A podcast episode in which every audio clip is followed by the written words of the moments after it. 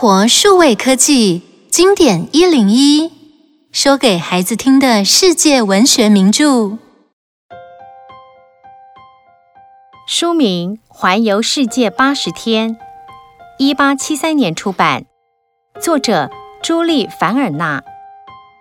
这个故事描述一位性情古怪的英国绅士霍格先生，因为和俱乐部朋友之间的一场赌注，决定以八十天的时间环游世界一周。这样的决定，在没有飞机、汽车的十九世纪来说，简直就是不可能的任务。但是对于好面子的霍格先生而言，却是个输不起的赌注。于是，在八十天的过程中，霍格先生搭乘了轮船。火车、马车、雪橇、大象等交通工具，经历了各式各样的冒险和挑战，在众人都不看好的情况下，完成了这项艰难的任务。到底霍格先生遇到哪些惊险的状况和难题呢？让我们一起听故事吧。霍格是个住在英国伦敦的富有绅士。他喜欢规律的生活，总是分秒不差的在固定的时间做固定的事情。霍克先生每天都会固定前往俱乐部和朋友们打桥牌。拉佛，听说你们银行前几天发生一件离奇的抢案？是啊，一共被抢了五万五千英镑，警察已经把英国所有的港口封锁了，嫌犯应该是逃不了。这可很难说。如果让嫌犯逃出了英国，要抓他可不容易呢。地球那么大，谁知道他要往哪里去？现在交通工具那么发达，要环游世界也不是什么难事啊。听说现在环游世界一周得花三个月的时间。不，只要八十天就够了。这四五个人就因为环游世界一周到底需要多少时间而争辩不休。最后，这场争论变成霍格先生押上一半财产的大赌注。现场没有一个人相信霍格可以用八十天的时间环游世界一周。假使我赢了，你们四个人得给我两万英镑；但如果我输了，我的两万英镑由你们平分。不过，我一定会用八十天向你们证明。人类可以凭着智慧和毅力克服困难。霍格先生没有亲戚，也没有家人，平常只有一位仆人负责照顾他的生活起居。而霍格和朋友打赌的这天，正好是新仆人帕斯巴德上班的第一天。当霍格从俱乐部回家，给帕斯巴德的第一个命令：“帕斯巴德，现在立刻去准备行李。”只要带几件衬衫和袜子，我们十分钟后出发去环游世界。是是什么？十分钟后出发环游世界？没错，快去整理。我们要以八十天完成这趟旅行，时间非常紧迫。霍格要以八十天环游世界的举动，很快的在伦敦造成轰动。报章杂志也争相报道霍格是否成功的几率。同时间，另一个惊人的新闻正悄悄上演。不知为何，警察局竟然下达一纸通缉令，说霍格正是银行抢案的嫌犯。于是，英国刑警费克决定去追捕霍格。霍格真是个狡猾的嫌犯，带着大笔抢来的现金，以环游世界为借口，想要逃往国外。我才不会让他称心如意的。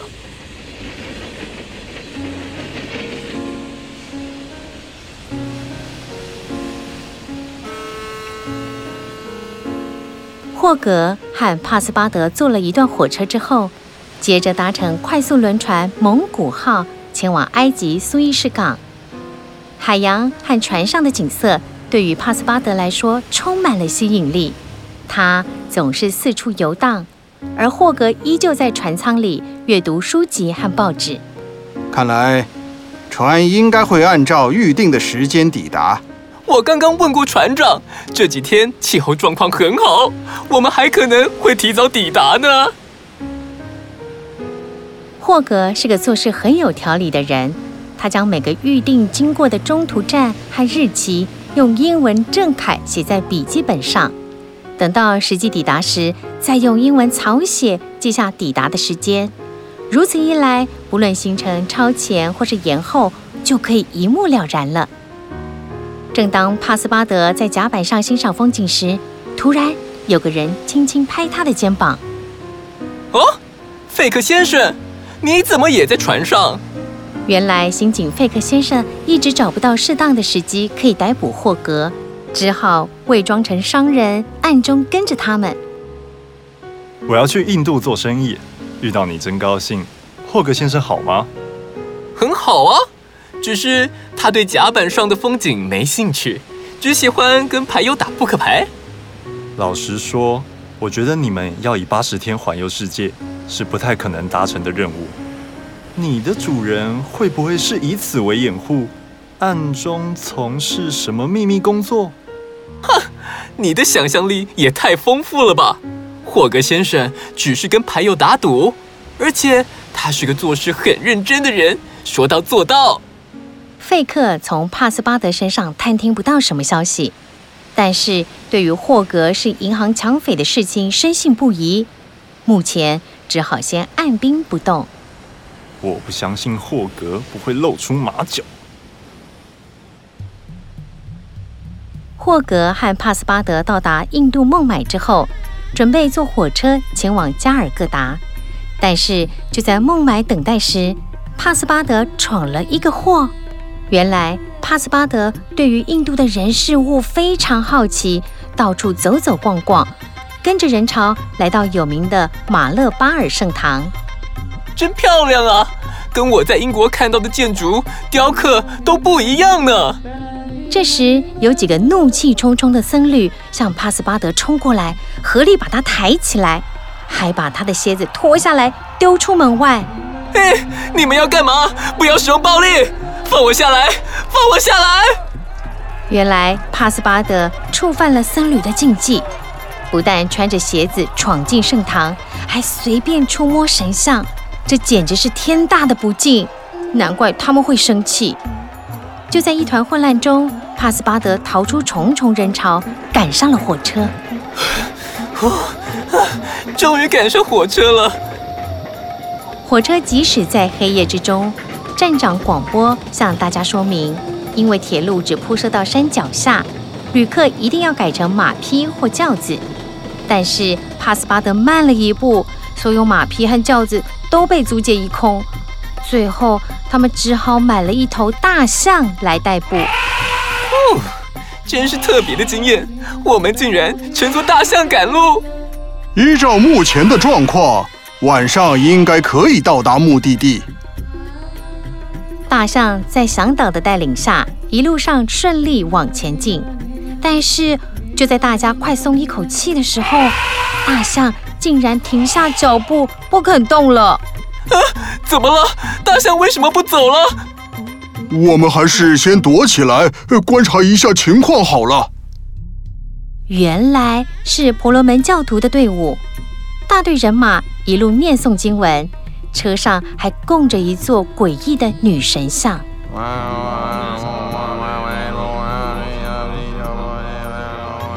啊，是萨提，是活人陪葬的意思。死者是一位酋长，刚才那个女人是他的妻子，在明天太阳升起的时候就要被架在火堆上烧成灰烬。天啊，印度竟然还有这种陪葬的陋习，真是太可怕了！我觉得我们应该把那个女人救出来。在一阵兵荒马乱之后，霍格把酋长的妻子救出来。一行人坐在大象的背上，以惊人的速度往前飞奔。你们是谁？我在什么地方？哎，你别怕，我们不是坏人。霍格先生把你从鬼门关前救回来。我的名字叫俄达，谢谢你们救了我。由于俄达无依无靠，霍格邀请俄达和他们一起继续旅程。而没有拘捕票，费克根本奈何不了霍格，只好继续跟踪霍格一行人前往下一个目的地——香港。可恶，霍格实在太奸诈了！在香港等待下一班船前往日本的空档时间，费克又想出新诡计，怂恿帕斯巴德和他合作，要把霍格抓起来。你想想看，霍格为什么要带着大量现金，匆匆忙忙出门旅行？那些钱就是从银行抢来的啊！你在开玩笑吧？是真的，我千辛万苦跟踪霍格到这里，就差一张拘捕票就能逮捕他。只要你帮我拖延登船的时间，我才不相信你的话，而且也不能背叛我的主人啊！费克觉得自己无法说服帕斯巴德，竟然让已经喝醉的帕斯巴德再吸两口鸦片，完全昏睡过去。这下子霍格就来不及搭船，被迫留在香港了。霍格也不是省油的灯，虽然延误了登船时间，加上帕斯巴德又失踪。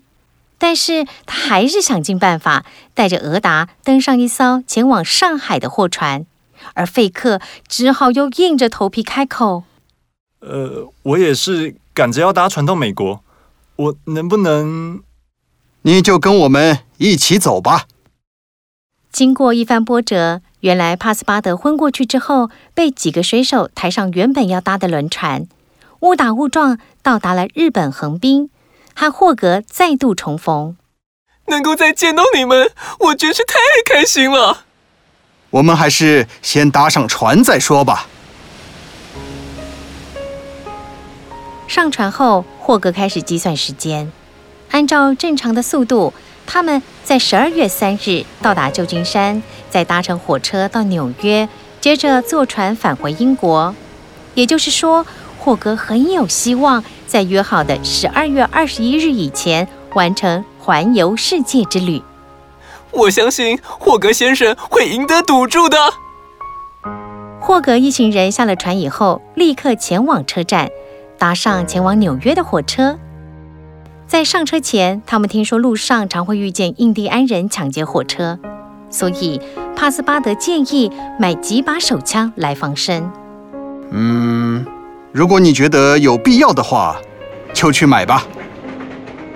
后来火车行进到中部时，印第安人果然出现抢劫，在车顶上、车厢里乱窜，乘客也不退缩，双方展开激烈的枪战。最后，帕斯巴德又失踪了。我一定要找到帕斯巴德，就算赶不上从纽约开往伦敦的船也没关系。帕斯巴德的确被印第安人抓走了。后来趁机要逃离时，和印第安人发生格斗，幸好搜索队及时赶到，有惊无险地把他救回来。嗯，怎么办？都是我耽误了行程，恐怕很难赶上返回英国的船。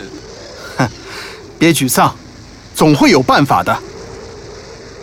因为风雪太大，没有交通工具可以搭乘。这时，有一个名叫马吉的人来兜揽生意，问有没有人要搭乘风帆雪橇。真是天助我也！到现在为止，环游世界的行程延迟了整整二十小时。如果风帆水橇能在五六小时内到达芝加哥，也许霍格一行人还有机会赶上火车前往纽约。哇，真刺激！我从来没坐过速度那么快的雪橇呢。当霍格一行到达纽约时，他们原本要搭乘的中国号早在四十五分钟前出港了。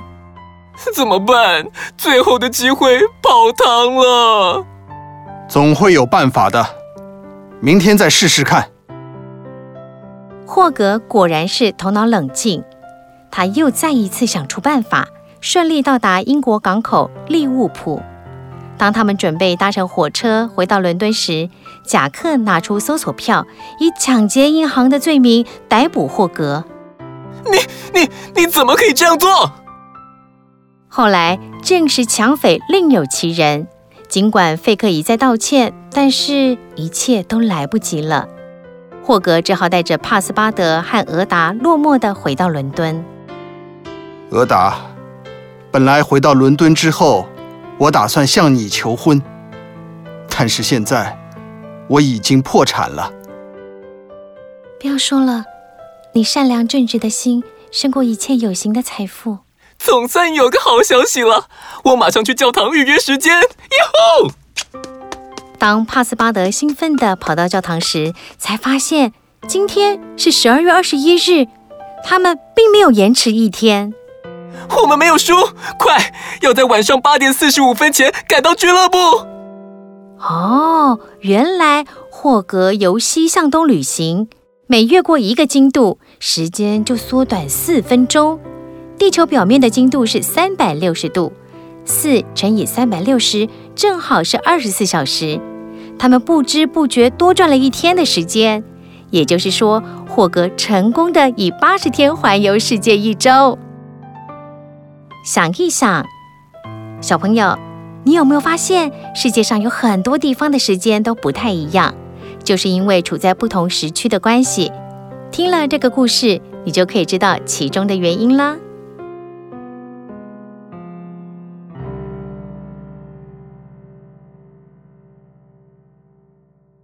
以上内容由有声书的专家生活数位科技提供。